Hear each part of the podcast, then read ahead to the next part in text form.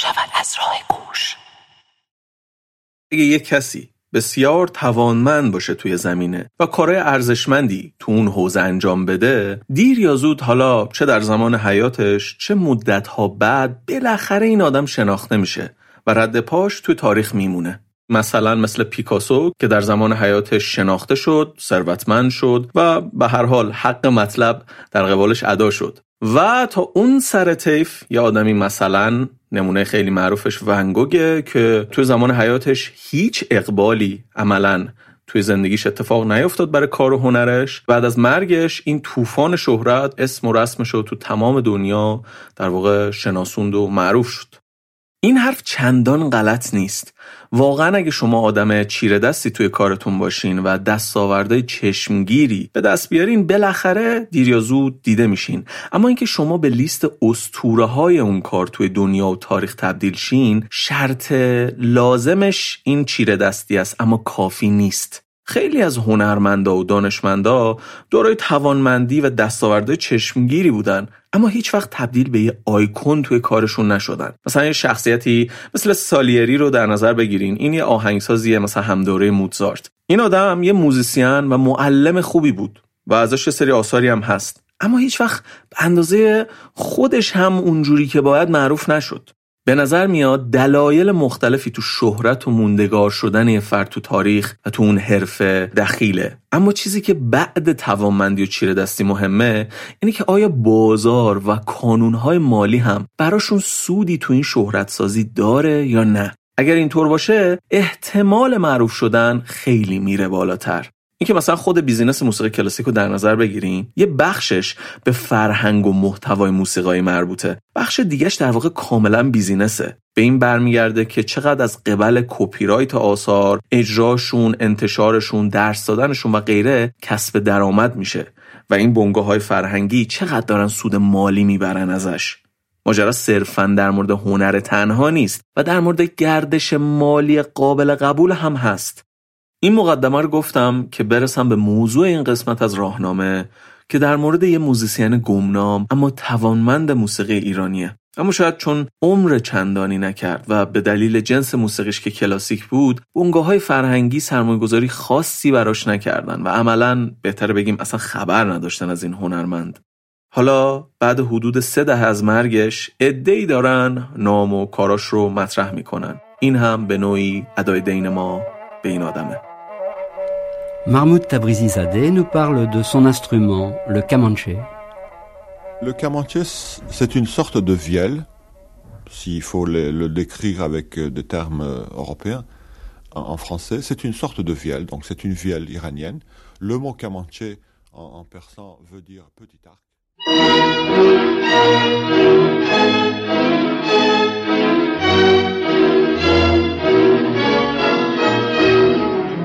Salam من اشکان شهریاریم و این قسمت 19 همه راه گوشه ما در پادکست راه گوش به موضوعات مختلفی مربوط به موسیقی و به ویژه موسیقی در ایران می‌پردازیم.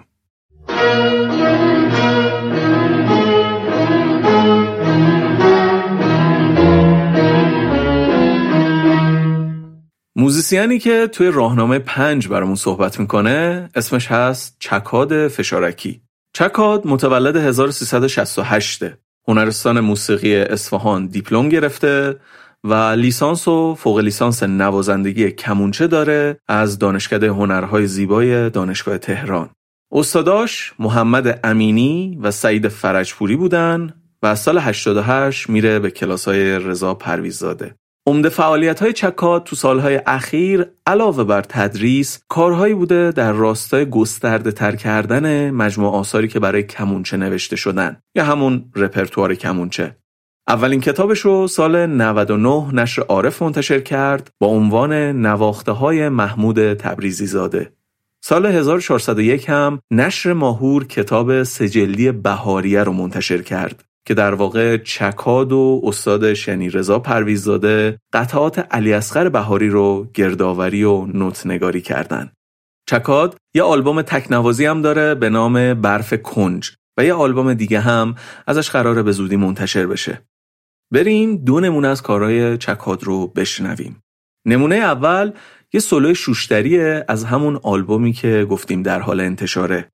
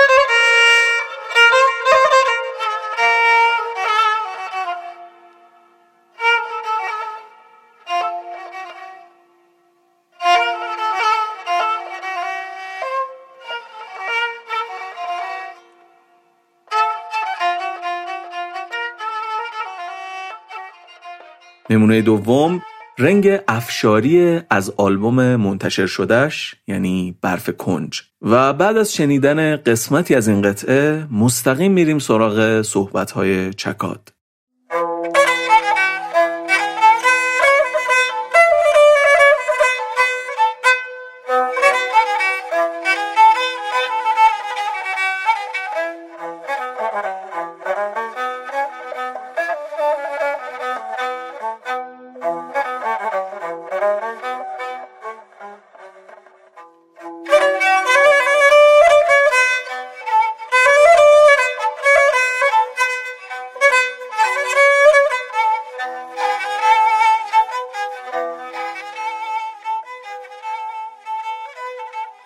اواسط دهه هفتاد شمسی بود که من تازه شروع کرده بودم به فراگیری ساز کمانچه و خب اون دوره تنها منبع صوتی نوار کاست بود. نه سیدی بود نه فضای مجازی و نه اینترنت. خیلی اتفاقی یک آلبومی به دستم رسید که نامش این بود. اینک انسان. موسیقی فیلم آخرین وسوسه مسیح بود. آهنگسازش پیتر گابریل بود. در شناسنامه انگلیسی این نوار کاست قطعی بود که من دقیقا یادم نوشته بود پرلود این چارگاه. کمانچه محمود تبریزی زاده تنبک جمشید شمیرانی. چند سال بعد فهمیدم که قطعی که اجرا شده پیش درآمد چارگاه از ساخته های استاد یوسف فروتنه. بریم اون قسمت از موسیقی فیلم آخرین وسوسه مسیح رو بشنویم. این فیلم محصول سال 1988 به کارگردانی مارتین اسکورسیزی. آهنگساز این فیلم پیتر گابریله و پیتر گابریل هم توی بخشی از موسیقی فیلم از ساز محمود تبریزی زاده استفاده کرده که توش تبریزی زاده پیش درآمد چارگاه یوسف فروتن رو اجرا کرده.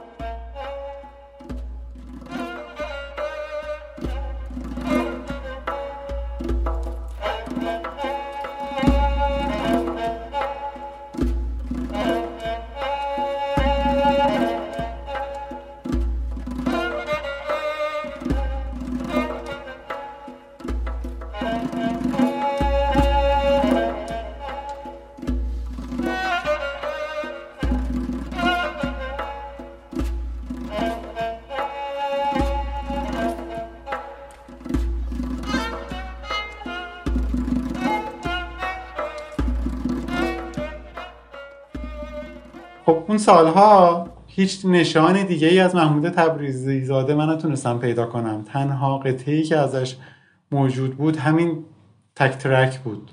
و همش برای من سوال بود که محمود تبریزی زاده کیه؟ کجاست؟ با کی ساز زده؟ چرا هیچی ازش نیست؟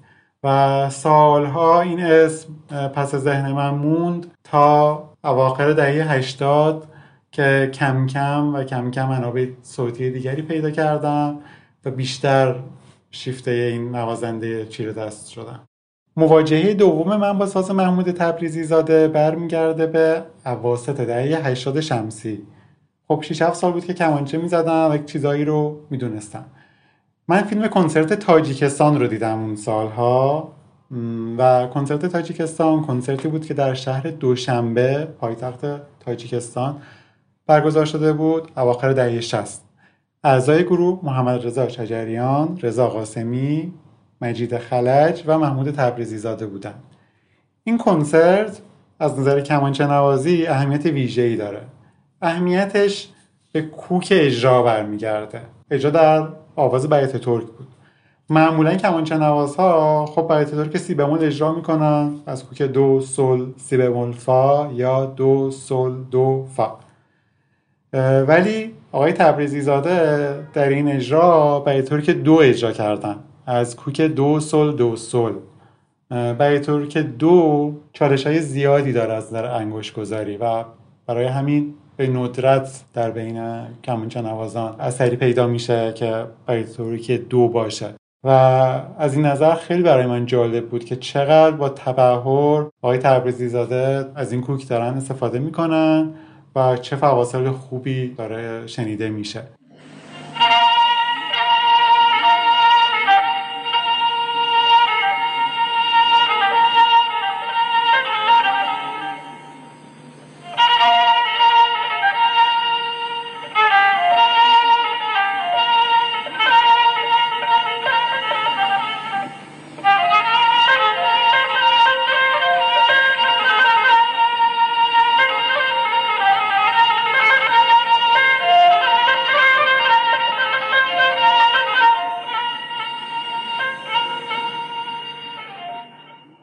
مواجهه سوم من با ساز محمود تبریزی زاده برمیگرده به سال 89 در اون سال یک آلبومی به دست من رسید که دو نوازی کمانچه و تنبک بود. کمانچه آقای تبریزی زاده و تنبک جمشید شمیرانی. بخشی از این آلبوم در دستگاه ماهور بود و بخشیش هم در آواز ابو عطا. چند سال بعد هم انتشارات ماهور این کار رو در ایران بازنشر کرد. این آلبوم حاوی نکات بسیار زیادیه. من وقتی بیشتر با زهرای فساز آقای تبریزی زاده آشنا شدم که شروع کردم این کار رو به نوت تبدیل کردن. یعنی سال 98 بود که قطعات ضربی این آلبوم رو به نوت تبدیل کردم و اونجا بود که تازه متوجه شدم که چقدر تکنیک های خاصی در ساز ایشون هست که من در نوازندگان دیگه کمتر دیدم. نوع تحریرها نوع استفاده از کمان یا آرشه دوراب به راست که به ندرت در بقیه نوازنده ها دیدم استفاده بشه و آقای تبریزی زاده خیلی دورا به راست استفاده می‌کنن. خب کمونچه نوازنده می‌دونن که دورا به راست چالش های خاص خودش رو داره. پیش آمد ابو عطا که الان میشنوید جز قطعاتیه که به نظر من جز سختترین قطعات شاید رپرتوار کمانچه باشه از دید من. به خاطر تنوع تحریرها و تنوع تکنیک های کمانچه که درش می‌تونیم ببینیم.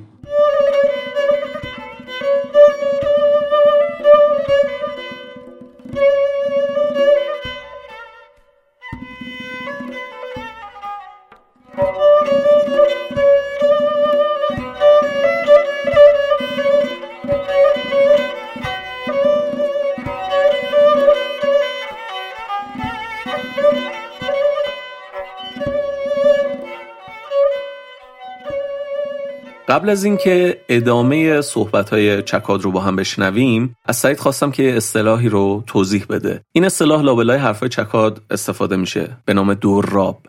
اینکه حالا دوراب چیه و توی موسیقی چه معنایی داره از سعید بشنویم.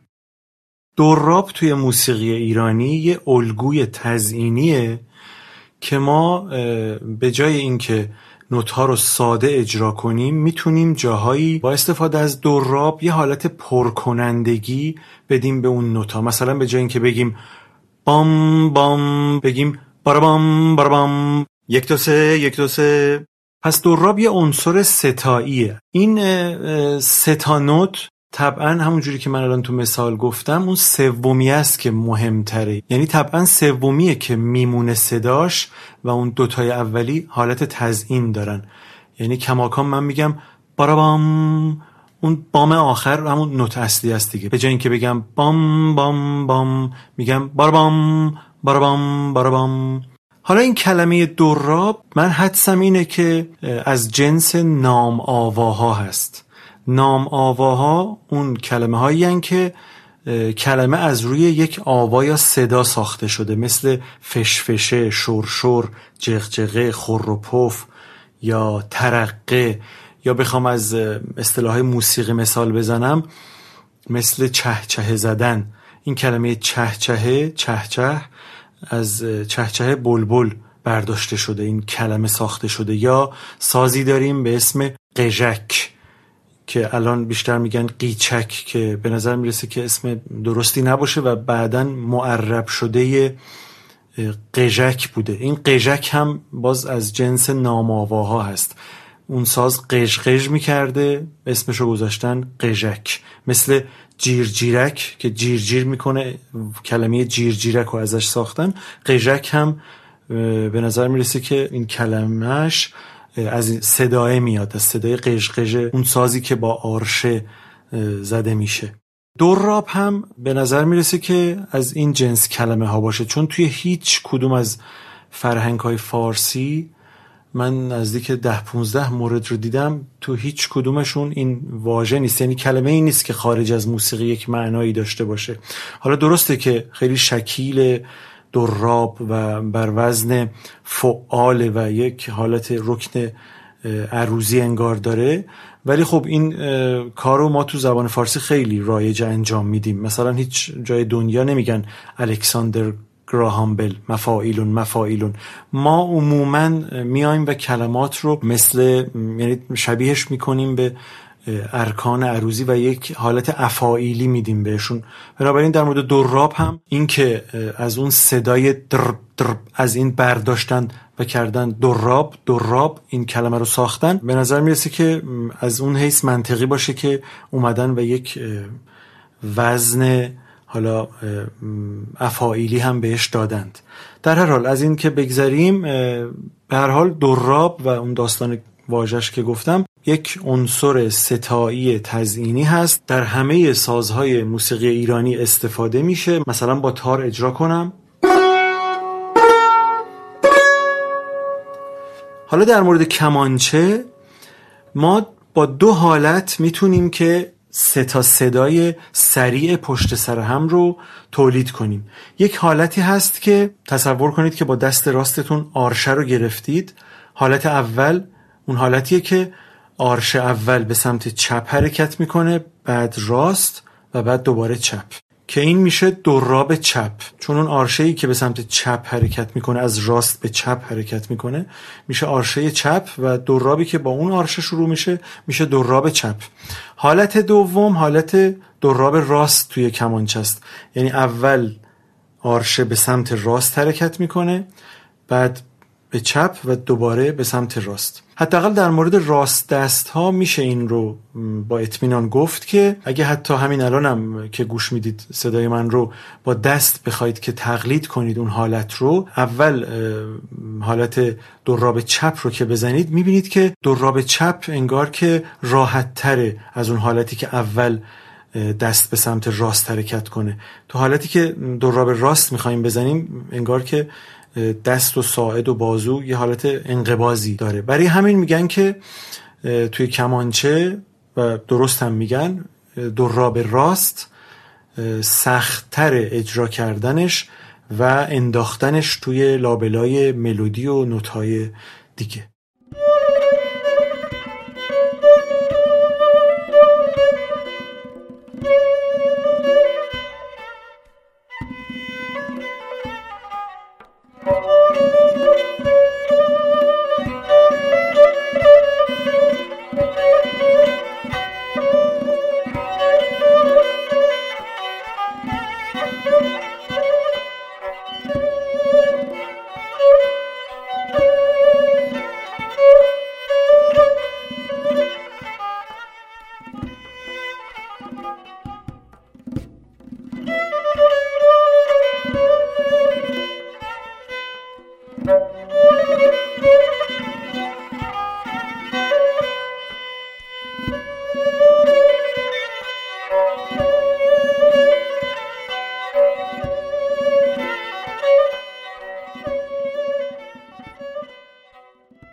این پیش درآمد ابوعطا یادتون باشه؟ جلوتر چکار که سری توضیحات فنی خواهد داد باز به این قطعه یه ارجای میده. محمود تبریزی زاده در سال 1330 در اصفهان به دنیا اومد و در سال 1376 در پاریس درگذشت. اولی معلم محمود پدرش بود. موسیقی رو با ساز سنتور و ویالون شروع کرده بود. در مصاحبه ای که من با مادر آقای تبریزی زاده انجام دادم ایشون می‌گفتن که نوازندگان به نام اصفهان مثل آقای کسایی و بقیه نوازندگان دائم به خونهشون رفت آمد داشتن و این فضا خیلی کمک کرده بود به اینکه محمود علاقمند به موسیقی بشه حالا که صحبت از مصاحبه چکاد با مادر مرحوم تبریزی زاده شد یه برشایی از اون صحبت ها رو با هم بشنویم. چون اصولا خانواده همه برنامه موسیقی رو دوست داشتن. مثلا گیتی خواهر خواهرشون آکوردئون می‌زد. خود تبریزاده همینطوری گفتم که به صورت سنتی نه به صورت همینطوری دلخواه. مثلا یه وقت ویالون می‌زدن. محمودم از اول همه اینا رو مثلا قیچک می‌زد. ولی ساز اصلیش که بعدا هم بعد از اینکه رفتن اول که رفتن ترکیه برای ادامه تحصیل بعد از اونجا رفت فرانسه و بعد دیگه ادامه پیدا کرد. کنسرت های مختلف سازهای مختلف که برنامه اونجوری داشت. برای ادامه تحصیل رفتن ترکیه. در اونجا بعدا دیگه رفتن فرانسه و اونجا چون خانمشم فرانسوی بود دیگه اونجا مستقر شدن که رفتن اونجا ساز اختصاصی رو کمانچه انتخاب کرد. و الا ویالون می‌زد قیشک می‌زد نمی‌دونم همه سازهای ایرانی رو می‌زد. ولی بیشتر در همون کمانچه که استاد بود و جایی مختلفم که می‌رفتن بیشتر همون برنامه کنسرتشم با سازش همون که کمانچه بود. چون ما هم دو سه سفر رفتیم البته اونجا ولی در کنسرتش در زمانی که فوت شد اونجا یادواره که براش گرفته بودن اینا رو همه رو رفت. من در مقدمه کتابم نواخته های محمود تبریزی زاده که در سال 99 منتشر شد مصاحبه ای کردم با آقای داروش طلایی و تونستم اطلاعاتی به دست بیارم از زندگی آقای تبریزی زاده. خب می‌دونیم آقای داروش طلایی در سال 1980 به فرانسه مهاجرت کردند و از ایشون صفحه و اینا هم منتشر شده بود. طبق روایت آقای طلایی فضایی که از موسیقی کلاسیک دستگاهی در فرانسه بود خیلی فضای چندان جدی نبوده ظاهرا و موسیقی کلاسیک دستگاهی بیشتر به شکل موسیقی کافه‌ای یا موسیقی پس زمینه رستوران ها یا کافه ها شنیده می‌شد در فرانسه. حالا نوازندگانی که بودن. و آقای تبریزی زاده و آقای علی شایگان هم که تار می‌زدن در همین فضا موسیقی کلاسیک دستگاهی رو ارائه می‌کردن. مهاجرت آقای طلایی به فرانسه باعث میشه که یه کمی این فضای موسیقی کلاسیک دستگاهی ارتقا پیدا کنه و کمی شکل دیگری از موسیقی کلاسیک دستگاهی شکل رسمی تر و حالا اسمش بذاریم حالا جدی تر از این موسیقی در فرانسه بتونه به حیات خودش ادامه بده. آقای طلایی کلاس هایی در اونجا دایر می‌کنن و آقای تبریزی زاده برای ثبت نام کلاس های ستار. پیش آقای طلایی میرن و آقای طلایی آقای تبریزی زاده رو تشویق می‌کنن به یادگیری کمانچه. چون که ایشون قبلا ویالون می‌زدن آقای تبریزی زاده از کودکی. و آقای تبریزی زاده کمانچه تهیه می‌کنن در اونجا و چون به کارهای دست علاقه من بودن و تسلط داشتن شروع می‌کنن به ساخت کمانچه. یعنی خودشون یه کمانچه می‌سازن حتی. و خب این خیلی جالب بود برای من که چقدر ذهن چنبودی ایشون داشتن که حتی کارهای دستی ساخت کمانچه هم انقدر زود تونستن بهش تسلط پیدا کنن. آقای داریش طلایی در فرانسه با آقای جمشید شمیرانی نوازنده تنبک خب همکاری داشتن و کنسرت هایی می‌دادن. آقای تبریزی زاده هم که شاگرد آقای طلایی بودن و پیش ایشون ساز می‌زدن. در شبکه یوتیوب خیلی جالبه یه قسمتی از این کلاس ها فیلمش موجوده که آقای تبریزی زاده دارن ردیف سگاه میرز عبدالله رو میآموزند از آقای طلایی. بعدها این همکاری سه نفره منتهی میشه به تشکیل یک تریو یا یک سنوازی گروه سنوازی و این سه نفر کنسرت های زیادی هم با هم اجرا می‌کنند. الان می‌خوایم قسمتیش رو با هم بشنویم. قطعی که میشنوید پیش درآمد بیات اصفهان از ساخته های استاد اسخر بهاری است.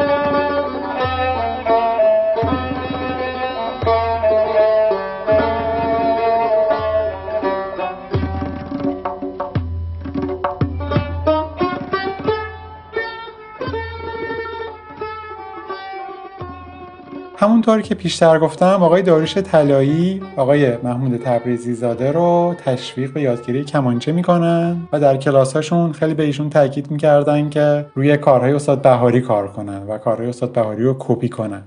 و خب این موضوع در ساز آقای تبریزی زاده به چشم می‌خوره. یعنی شما وقتی که ساز آقای تبریزی زاده رو میشنوید تأثیر پذیری ایشون از ساز استاد بهاری رو می‌بینید کاملا.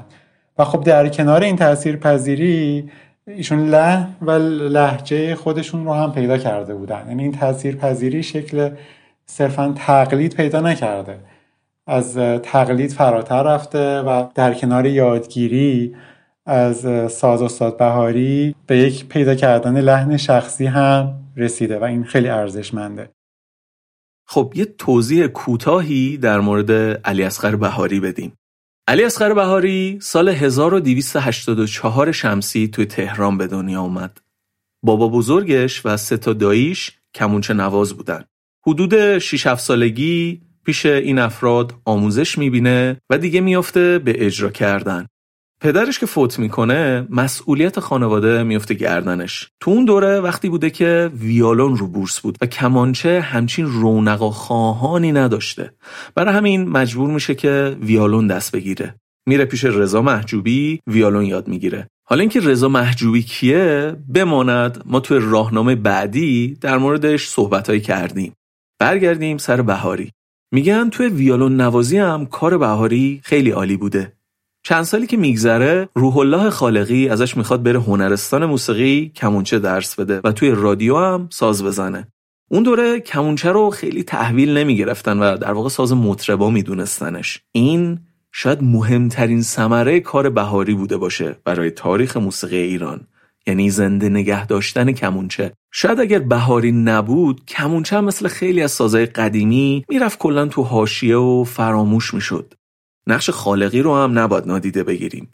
اینکه چقدر حواسش بود به تمام این میراث گذشته. بریم و یه تیکه از ساز اسخر بهاری رو با هم بشنویم. گلهای رنگارنگ برنامه شماره 408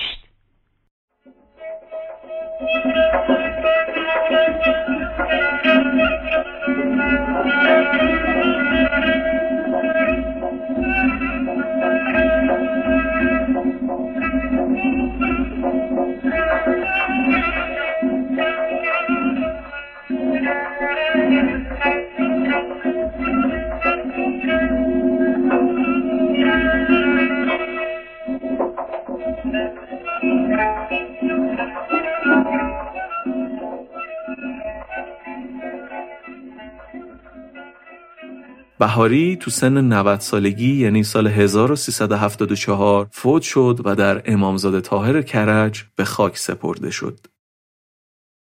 در ادامه چکاد یه سری توضیحات فنی در رابطه با تفاوت کمونچه نوازی معاصر و سنتی میده و اون ارجاع پیش درآمد ابو که گفتم لابلای همین صحبت است. شاید اینجا بد نباشه که چند تا نکته درباره این جنس از کمانچه نوازی که حالا می‌تونیم اسمش رو بذاریم کمانچه نوازی سنتی و تفاوتهاش با کمانچه نوازی معاصر رو ارائه بدم و با ساز نشون بدم یکی از مهمترین این تفاوت ها برمیگرده به داینامیک یا شدتوری آرشه یا کمان. معمولا در کمانچه نوازی سنتی داینامیک آرشه به صورت د کرشندوه صدا از قوی به ضعیف. حرکت می‌کنه معمولا در نوتای کشیده.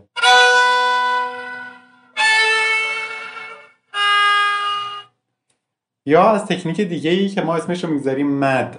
یعنی فشار آرشه یا کمان در طول حرکت زیاد و کم میشه. معمولا از یک قله شروع میشه دکرشندو میشه یعنی از قوی ضعیف حرکت می‌کنه. در میانه آرشه مقداری قوی تر میشه صدا کرشندو میشه و بعد دوباره دکرشندو میشه. یعنی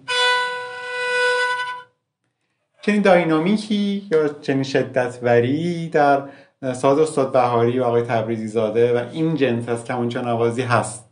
و خب داینامیک سختی هم هست. ولی در کمانچه نوازی معاصر داینامیک به صورت برعکس کاملا. یعنی صدا معمولا از ضعیف به قوی حرکت می‌کنه یا کرشندو میشه.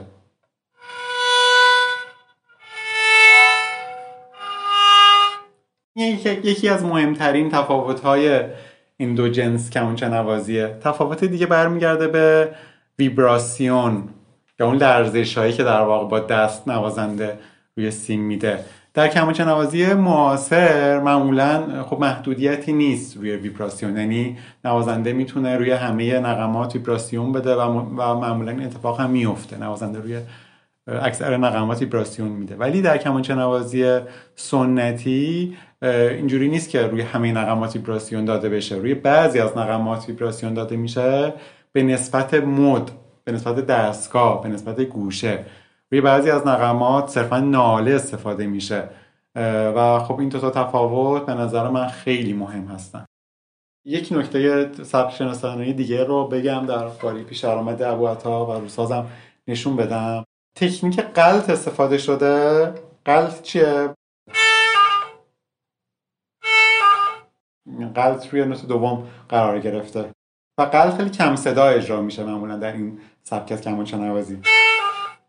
و بعد از قلط دوراب راست میاد که دوراب خودش مستعد اینه که یه کمی داینامیک قوی بشه و خب دوراب چپ راحتتره و حالا اینجا دوراب راست اومده. و خب وقتی که اجرای آقای تبریزی زاده رو میشنوید این قلط و دوراب انقدر با همدیگه خوب حل شدن که اصلا دورابه نزده بیرون از بافت جمله. چنین حالتی. در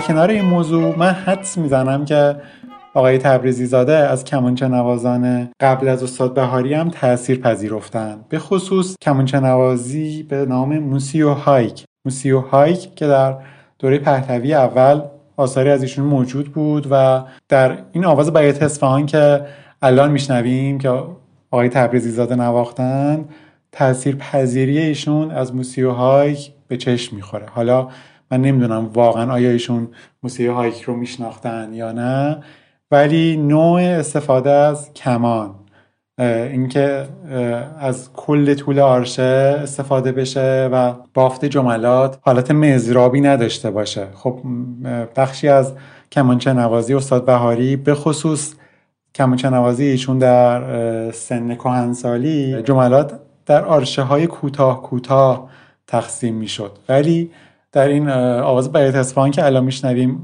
آقای تبریزی زاده نواختن از کل طول آرشه خیلی استفاده میشه و خب این موضوع جالبیه برای من.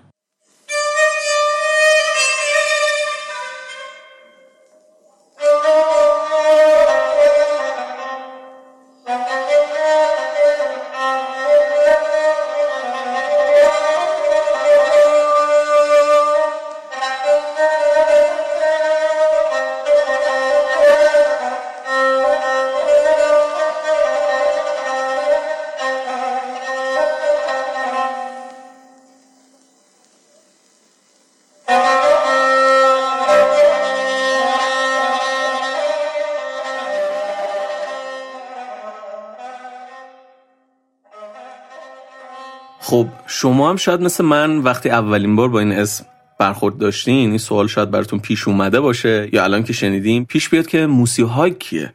من خودم اولین بار توی کلاس موسیقی تو دانشگاه این اسمو شنیدم. بعد رفتم سرچ کردم که این آدمه کیه؟ میگن کمونچه می‌زنه اما چرا اسمش هایکه؟ هایک ایرانی نیست اسمه. و چی شده اصلا توی نوازنده های پهلوی این اسم هست؟ حالا بریم ببینیم هایک کیه. هایک نونیانس به نظر حسن مشهون تو کتاب تاریخ موسیقی ایران حوالی 1270 شمسی به دنیا اومده. احتمالا تو منطقه قفقاز. بیشترین ضبط ها بین کمونچه نوازا تو پهلوی اول و دوم تا حدود 1330 از این کمونچه نواز قهار ارمنی آذری تبار بوده. اولین ضبط ها از ساز هایک رو کمپانی His Master's Voice سال 1305 انجام داده که توی تهران هم ضبط شده. ما توی reel ی توی اینستاگرام در رابطه با تاریخچه کمپانی His Master's Voice توضیح دادیم. اگه خواستین می‌تونین برین و اون reel رو ببینین. اطلاعاتی از شرح حال هایک متاسفانه در دست نیست. لحجه ساز هایک طبعا بیشتر ارمنی آذریه ولی به واسطه ارتباطهای بسیار گسترده اون روزگار بین قفقاز و ایران و باکو تفلیس هایک از موسیقی ایران هم متأثر بوده. در واقع این تأثیر رو تو سازش میشه توی تحریرهاش جمله بندیهاش و این چیزا دید. هایک با اقبال آذر که خواننده خیلی معروف موسیقی کلاسیک تو اون دوره است و توی تاریخ موسیقی ایران یه سری صفحه پر کرده. خب به همین توضیح کوتاه بسنده کنیم. موضوع هایک رو با صدای روح الله خالقی تو برنامه ساز و سخن تموم کنیم. سازی که در این صفحه نواخته می شود کمانچه است و نوازنده ای که اون را اجرا کرده هایک نام دارد.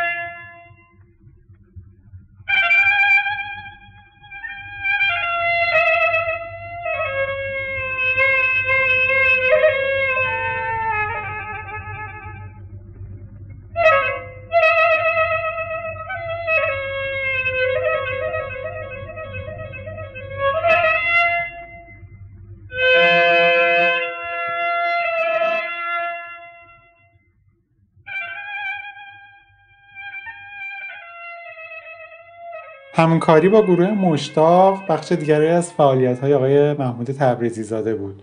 اعضای این گروه آقای تبریزی زاده آقای رضا قاسمی نوازنده ستار آقای مجید خلج نوازنده تنبک و خانم هما نیکنام آواز بود. دو تا آلبوم از این گروه منتشر شده و در شبکه یوتیوب قابل دسترسه. یک آلبوم در آواز دشتی و دستگاه ماهور هستش و آلبوم دیگه که البته بدون کلامه با نام سیاوش خانی در دستگاه چارگاه اینجا بخشی از آواز دشتی اون آلبوم رو میشنویم.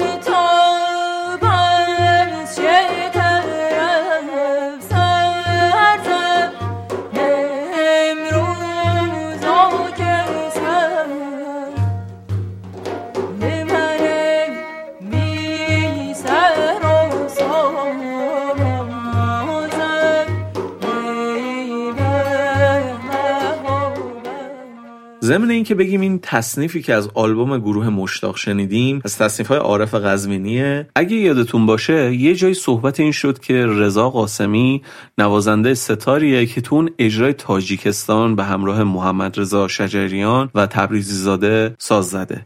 رضا قاسمی که اسمش برده شد با آلبوم گل صدبرگ با صدای شهرام ناظری میشناسنش. همون اندک اندک و ما و درس سهر و اینا. اندک نیست نیستان رفتند و هستان می‌رسند نیستان رفتند و هستان می‌رسند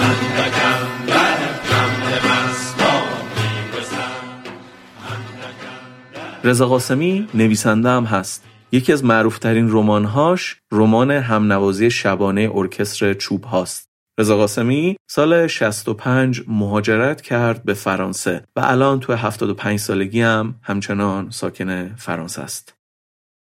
می‌خوایم وارد فصل دیگه ای تو این اپیزود بشیم یعنی همکاری های محمود تبریزی زاده با موزیسین ها و کارگردان های غیر ایرانی قبلا به همکاری تبریزی زاده با پیتر گابریل تو فیلم آخرین وسوسه مسیح اشاره شد. چکاد چند از همکاری های دیگه این هنرمند رو هم بهمون به میگه. ولی باید بگیم که این همکاری ها به همین مواردی که گفته میشه محدود نیستن. تبریزی زاده با یه سری هنرمندای گرجی یا با هنرمندای مختلف عرب هم همکاری هایی داشته که اینجا دیگه به اونا اشاره نمیشه. در واقع فقط نمونه هایی از این همکاری ها رو با هم میشنویم.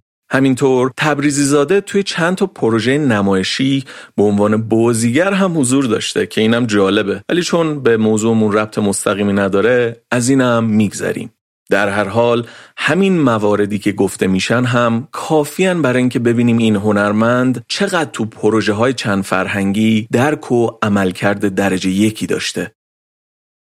کمانچه نوازی محمود تبریزی زاده به نظر من نکات بسیار زیادی داره. ولی خب در ایران چون که بسیاری از کارهایشون منتشر نشده به صورت رسمی کمی کمتر شناخته شده هستن. و شاید این پادکست کمک کنه که شنوندگان با کارهایشون بیشتر آشنا بشن و برن بشنون و بیاموزن. به نظر من یکی از نکاتی که سازه ایشون داره و به نبوغشون برمیگرده اینه که ایشون با هنرمندان کشورهای مختلف همکاری داشتن و خیلی خوب تونستن موسیقی فرهنگ مقصد رو در کمانچه ترجمه کنن. یا حتی سنتور چون که ایشون سنتور هم می‌زدن دیگه. یعنی بخشی از کارهای ایشون کمانچه است بخشی از کارهایشون سنتوره و در ادامه هر دو را خواهیم شنید. ایشون در تئاتر مهابهارات ها با پیتر بروک هم کاری داشتن و قسمت کوتاهی از کمانچه نوازی ایشون در اون تئاتر موجوده در شبکه یوتیوب. و شما وقتی میشنوید حس می‌کنید که اه انگار که نوازنده با ساز سارنگی داره ساز می‌زنه. و خیلی عجیبه.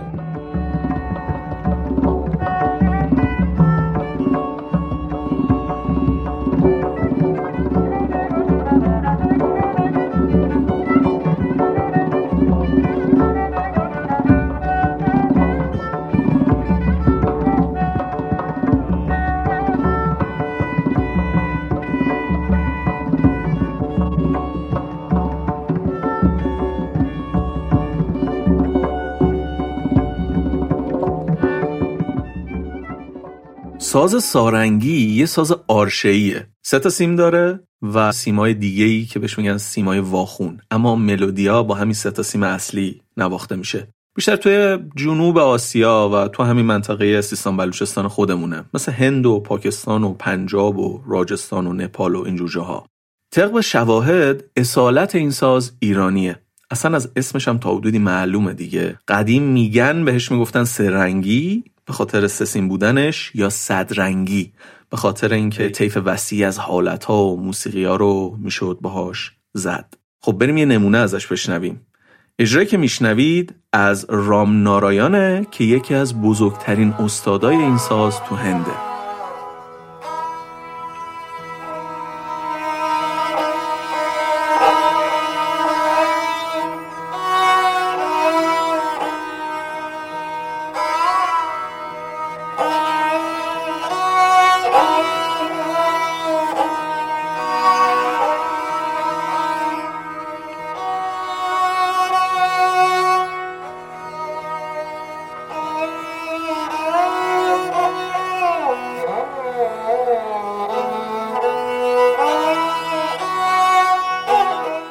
پیتر بروک که همین پارسال یعنی 2022 فوت شد یک کارگردان نوآور تئاتر و سینما انگلیس بود. کارگردان بدعتگذار و نوآوری هم بود. یکی از مهمترین ویژگی های کاراش هم استفاده از عناصر تئاتر شرقی بود.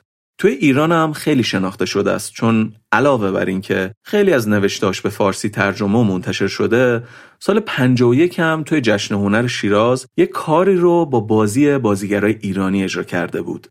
سالها گذشت و سال 88 با داغ شدن اخبار اعتراضات و تحریم جشنواره فجر بروک که دعوت شده بود برای جشنواره تئاتر فجر این دعوت رو رد کرد و باز خبرساز شد.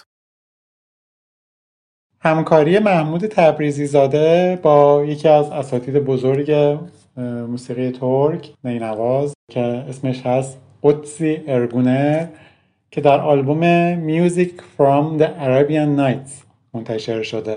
وقتی ما این قطعه رو میشنویم متوجه میشیم که چقدر این پل بین فرهنگ موسیقی ایران و فرهنگ موسیقی عثمانی خوب شکل گرفته. در عین اینکه هر دو تا فرهنگ هویت خودشون رو حفظ کردن تونستن در قالب یک قطعه با همدیگه تعامل کنن و پلی بین همدیگه برقرار کنن. بدون اینکه هیچ فرهنگی فدای فرهنگ دیگه بشه. و این به نظر من خیلی توانایی زیادی می‌خواد. یعنی توانایی شناخت فرهنگ مبدع و شناخت فرهنگ مقصد و اینکه حالا چه کنیم که این ارتباطه شکل بگیره. به نظر من نوع کمانکشی یا آرشنوازی آقای تبریزی زاده خیلی موثر بوده. خیلی از آرشه های کشیده و ممتد زیاد استفاده می‌کنن در این قطعه. و خب این خیلی کمک کرده که لحن کمانچه نوازی بتونه در عین اینکه ایرانی باشه بتونه یه جاهای خودش رو کمی انطاف داشته باشه کشسانی داشته باشه و خودش رو نزدیک بکنه به فرنگ موسیقی عثمانی. قسمت از این قطعه رو میشنویم.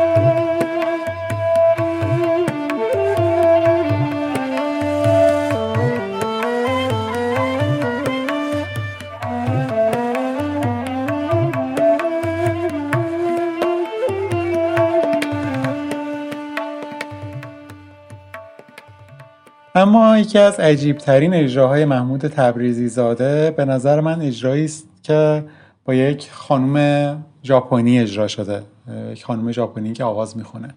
و بخشی از این اجرا محمود تبریزی زاده سنتور زده و بخشیشو کمانچه. فیلم این اجرا در یوتیوب هستش. سالی که این اجرا برگزار شد خب خیلی موسیقی تلفیقی مثل امروز رایج نبود در ایران. اینکه یک هنرمند ایرانی در واقع بره کشور غربی یا کشور شرقی و حالا با موزیسین های کشور رو همکاری کنه. شاید داریوش طلایی و محمود تبریزی زاده اولین کسانی بودن که این راه رو باز کردن و این اجرای محمود تبریزی زاده خیلی اجرای عجیب غریبی از نظر تکنیک. به خصوص نواختن در قسمت های که ما کمونچه نوازا بهش میگیم پوزیسیون یعنی قسمت هایی که پایین دسته کمانچه است و خب می‌دونن همه که خب کمانچه چون که پرده بندی نداره اجرا در پوزیسیون ها با دشواری زیادی همراهه. خب در دوره ای که تازه استفاده از پوزیسیون های سوم به بعد داشت در ایران رواج پیدا می‌کرد و نوازندگان مینواختن محمود تبریزی زاده در یک گوشه دیگه دنیا داره مثلا تا نزدیک خرک داره اجرا می‌کنه. اونم نه موسیقی ایرانی موسیقی ژاپنی. و این خب خیلی واقعا عجیب غریبه. من هر وقت این اجرا رو می‌بینم واقعا از میزان تسلطش روی ساز حیرت می‌کنم. چون که خب واقعا نواختن پوزیسیون خیلی سخته و اینکه حالا بیای موسیقی اجرا کنی که مال فرهنگ خودت هم نیست مال کشوری دیگه است. و به نظرم واقعا شنیدنیه و این هنرمند رو خیلی خاص تر می‌کنه. یعنی تنوع فعالیتاش و کیفیت اجراش با کیفیت نواختن اجراش خیلی هنرمند رو به نظر من خواستر می‌کنه و باید راجبش صحبت کرد.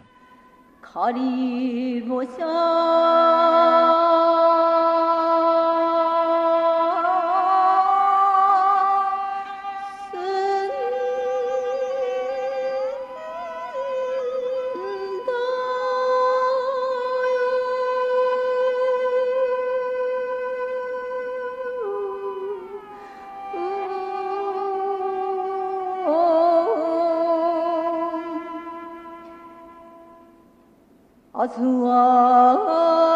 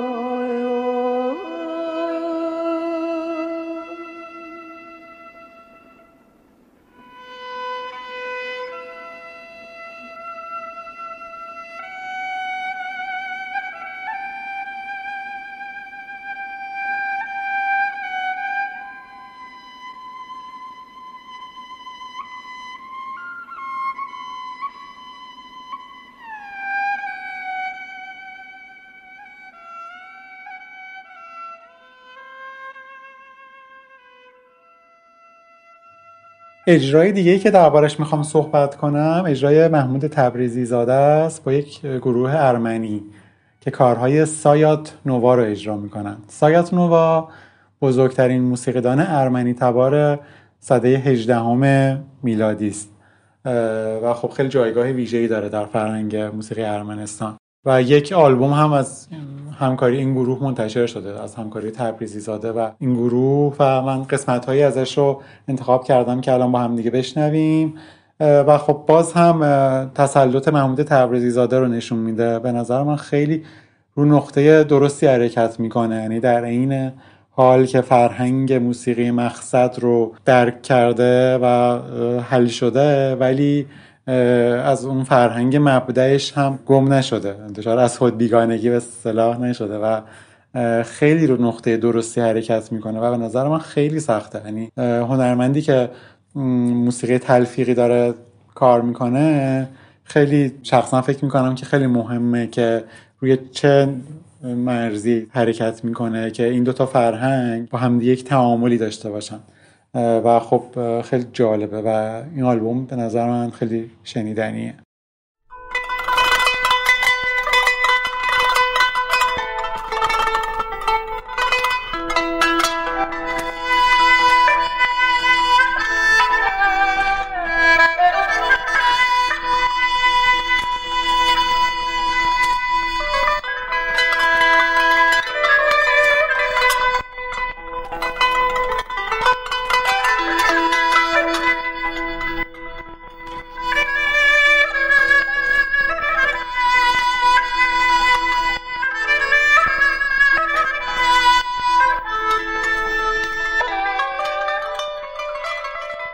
ابتدای پادکست گفتیم که محمود موسیقی رو اصلا با ساز ویالون و سنتور شروع کرده بود ولی خب در ادامه کمانچه نواز و خب تا اینجا هم درباره کمانچه نوازیش صحبت کردیم و نمونه های صوتی پخش کردیم. حالا می‌خوایم میکمی راجب سنتور نوازیش هم صحبت بکنیم و یک نمونه صوتی هم بشنویم که همکاری سنتور محمود تبریزی زاده و نی قدسی ارگونر هستش. همون این نوازی که چند دقیقه قبل یک قطعه ازش شنیدیم به همراه کمانچه تبریزی زاده.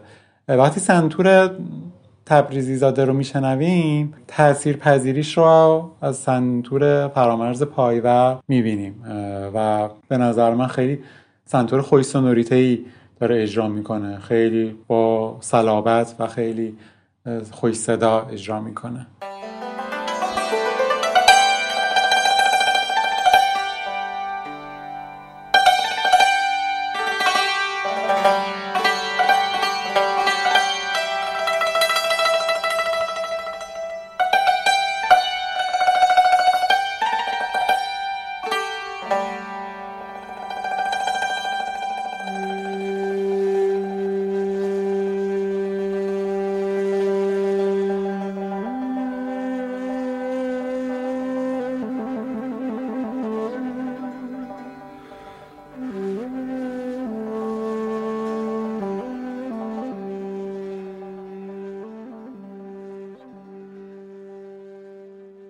یه ماجرایی که وجود داره در رابطه با موسیقی تلفیقیه. ما این لفظه رو خیلی زیاد داریم میشنویمش. بخص توی چند دهه اخیر. یکی از دلایل عمدهش اینه که میزان مهاجرت آدم ها از وطن خودشون به یک کشور دیگه زیاد شده و آدم ها از فرهنگ های مختلف دارن توی یک خاک سوم دومی زندگی می‌کنن. و نمی‌تونن اون موسیقی خودشون رو به تنهایی بزنن و نمی‌تونن مثلا با اون آموزش موسیقی که گرفتن تو موسیقی مهمان حلشن در واقع خود موزیسین ها و ناشرین موسیقی اومدن از یه پلیتیک استفاده کردن. این پلیتیک در واقع موسیقی تلفیقی بود. اینکه این نوازنده هایی که از فرهنگ های مختلف اومدن بیان بشینن کنار هم دیگه یه جوری با هم یه موسیقی بسازن که تش چیز جدیدی باشه ولی هر کی ساز خودش رو بزنه. این باعث شد که یه سری خروجی های خیلی جالبی بیاد بیرون. اما واقعیتش اینه که خروجی ها اکثرا خوب نبودن. یعنی یک رویه خوبش این بود که این تلفیقه و کنار هم نشستنه موقعی به ما نشون داد که چقدر موسیقیامون با هم اشتراک داره. یا حتی موسیقی هایی که خیلی از هم دورن هم به هر حال می‌تونن توی زوایایی با همدیگه مشترک باشن. و خروجی صوتی جالبی بیاد بیرون. اما در واقع یک زاویه تاریکتر این مسئله خروجی های بده و در واقع آلبوم هایی که به اسم موسیقی تلفیقی اومدن بیرون و در واقع خروجی قابل قبولی نیستن. انگار نوازنده ها نشستن با هم ساز زدن و هر کی ساز خودش رو زده و هیچ در واقع سنتز یا خروجی جدیدی از دل این دوتا موسیقی که کنار هم نشستن به وجود نیومده. تلفیقی خوبه که نوازنده ها وقتی کنار هم میشینن بتونن با ذوق و سلیقه‌شون یه چیز سومی بسازن. حالا هر چقدر مثلا نوازنده ها متفاوتن مثلا می‌بینید توی گروهی ایرانی کنار یه هندی مثلا کنار یه آفریقایی میشینه حتی. اینا بتونن کنار همدیگه خروجی موسیقایی بیارن بیرون که یه رنگ و لعابی از موسیقیشون داره ولی در این حال اون چیزی که در آخر میاد بیرون نه هندی باشه نه آفریقایی باشه و نه ایرانی. این در واقع میشه یه تلفیق معنادار. حالا با این حرفایی که زدم بیاین یه فکر دوباره نسبت به قطعاتی که از تبریزی زاده شنیدیم با هم بکنیم. می‌بینید تبریزی زاده به خوبی تونسته توی فرهنگ مهمان خیلی موقع ها خودش حل کنه و می‌بینید عناصر مختلفی به موسیقی اضافه می‌کنه. گاهی اوقات یه جنس یه بافت یه ملودی جدید و کلا ذوق جالبی داره این آدمه. صرفا به قولی ساز خودش رو نمی‌زنه. خوب به طرف روبروشم گوش میده. و دارید می‌بینید دیگه خروجی صوتی اکثر مواقع چیز جالبی از آب در اومده.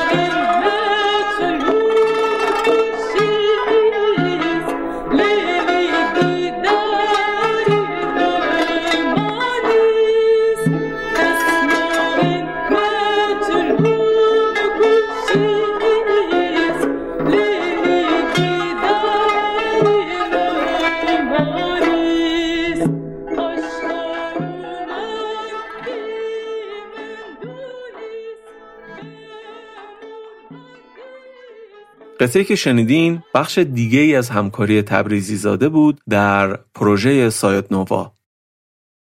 و اما ماجرای تلخ فوت زود هنگام محمود تبریزی زاده. حدود سال 1375 شمسی محمد رضا شجریان، داریوش طلایی و محمود تبریزی زاده تصمیم می‌گیرن یک تور کنسرتی برگزار کنن. برنامه ریزیاش هم انجام میشه ولی متاسفانه خبر می‌رسه که محمود تبریزی زاده به بیماری لاعلاجی در واقع مبتلا شده و یه سال هم در واقع طول نمی‌کشه و بیماری خیلی سریع پیشروی می‌کنه و متاسفانه سال 1376 محمود تبریزی زاده فوت می‌کنه. خیلی اتفاق تلخی بود و ما یک استعداد خیلی خیلی مهم رو در کمانچه از دست دادیم. یک نوازنده بسیار چیره دست که می‌تونست یک صدای دیگری باشه در کمانچه.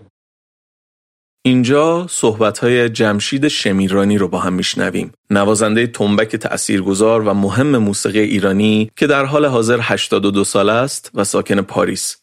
ایشون به راه گوش لطف کردن و چند دقیقه ای از همکار قدیمیشون برای ما گفتن. بریم با هم بشنویم.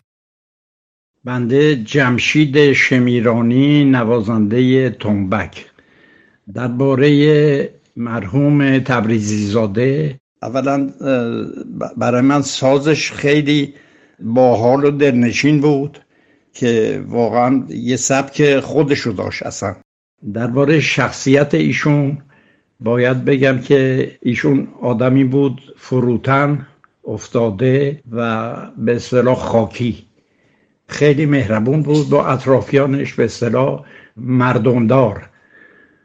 و اغلب با تمام اطرافیانش با محبت رفتار می‌کرد و همه دوستش داشتن. از فیر و جوون و زن و مرد و بچه واقعا همه دوستش داشتن.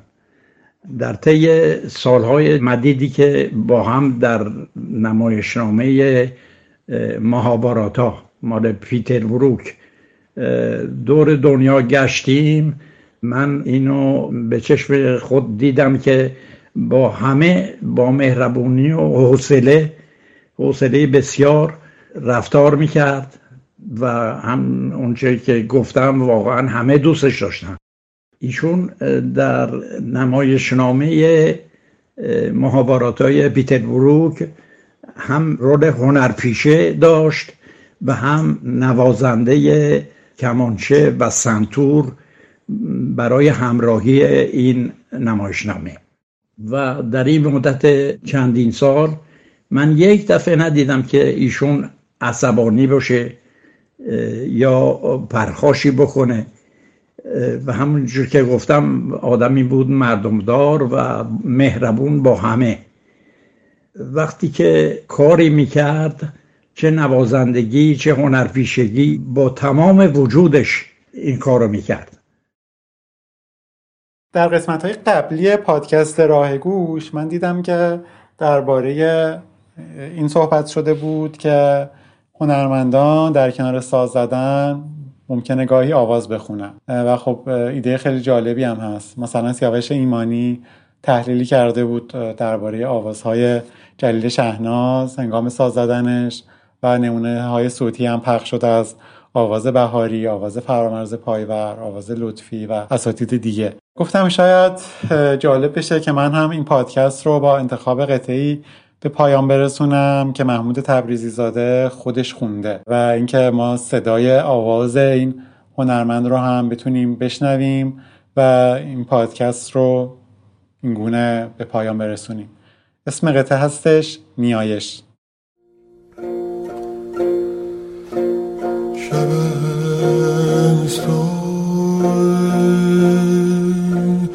Name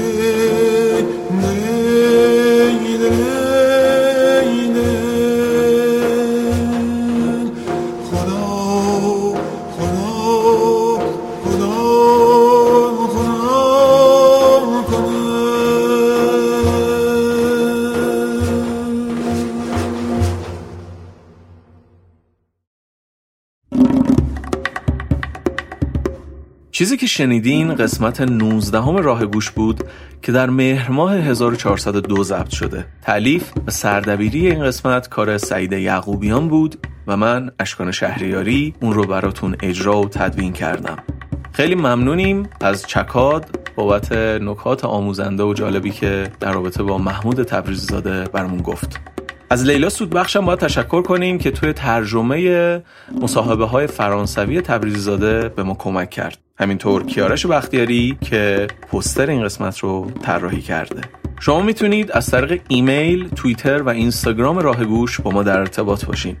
حالا ما قسمت ها رو با یه تأخیری توی تلگرام هم می‌ذاریم و این یه سوال خیلی تکرار شونده ای از ما که چرا قسمت ها رو همون همزمان با پادگیرها توی تلگرام نمی‌ذاریم دلیل واضح این قضیه اینه که پادگیرها در واقع ابزار جدی پادکست شنیدنن. علاوه بر ده ها ابزاری که تو خود اون پادگیر هست برای اینکه پادکست های جدید رو بشنوین. اگه یه پادکستی رو وسطش ول کردین رفتین دوباره اومدین یادتون نبود اصلا تا کجا شنیده بودین اون خودش برای شما از اونجا به بعد play کنه. بتونید 10 ثانیه بزنید عقب 20 ثانیه بزنید جلو و خیلی چیزهای دیگه. اینا در واقع مزایای داشتن پادگیر برای شماست. برای مایی که پادکست می‌سازیم هم عدد و رقم هایی که از دل اینها میاد بیرون. از اینکه چند بار یه قسمت شنیده شده تا کجا شنیده شده. کدوم قسمت پرطرفدارتر بوده و از این جور اطلاعات. این اطلاعات در ادامه راه به ما خیلی کمک می‌کنه. برای همینه که ما بیشتر مواقع داریم اصرار می‌کنیم به اینکه شما از پادگیرها استفاده کنید. خلاصه چه بهتر که در اسرع وقت یه پادگیر بریزین از Apple Podcast Google Podcast یا CastBox اینا همه اپلیکیشن دارن برای موبایل. و از اون طریق ما و بقیه پادکست ها رو دنبال کنیم بهترین کمک به راه گوش اینه که به بقیه دوستدارای موسیقی معرفیش کنید همینطور حمایت های مالی شما انگیزه یه برای ما که این راه رو با کیفیت ادامه بدیم لینک مربوط به دونیشن رو توی توضیحات پادکست گذاشتیم. البته که هیچ دربایستی نیست همچنان محتوای پادکست راه گوش برای همه رایگانه. امیدواریم که شنیدن این قسمت براتون مفید بوده باشه. از خودتون مراقبت کنین. حواستون به بقیه هم باشه. بدرود. Thank you.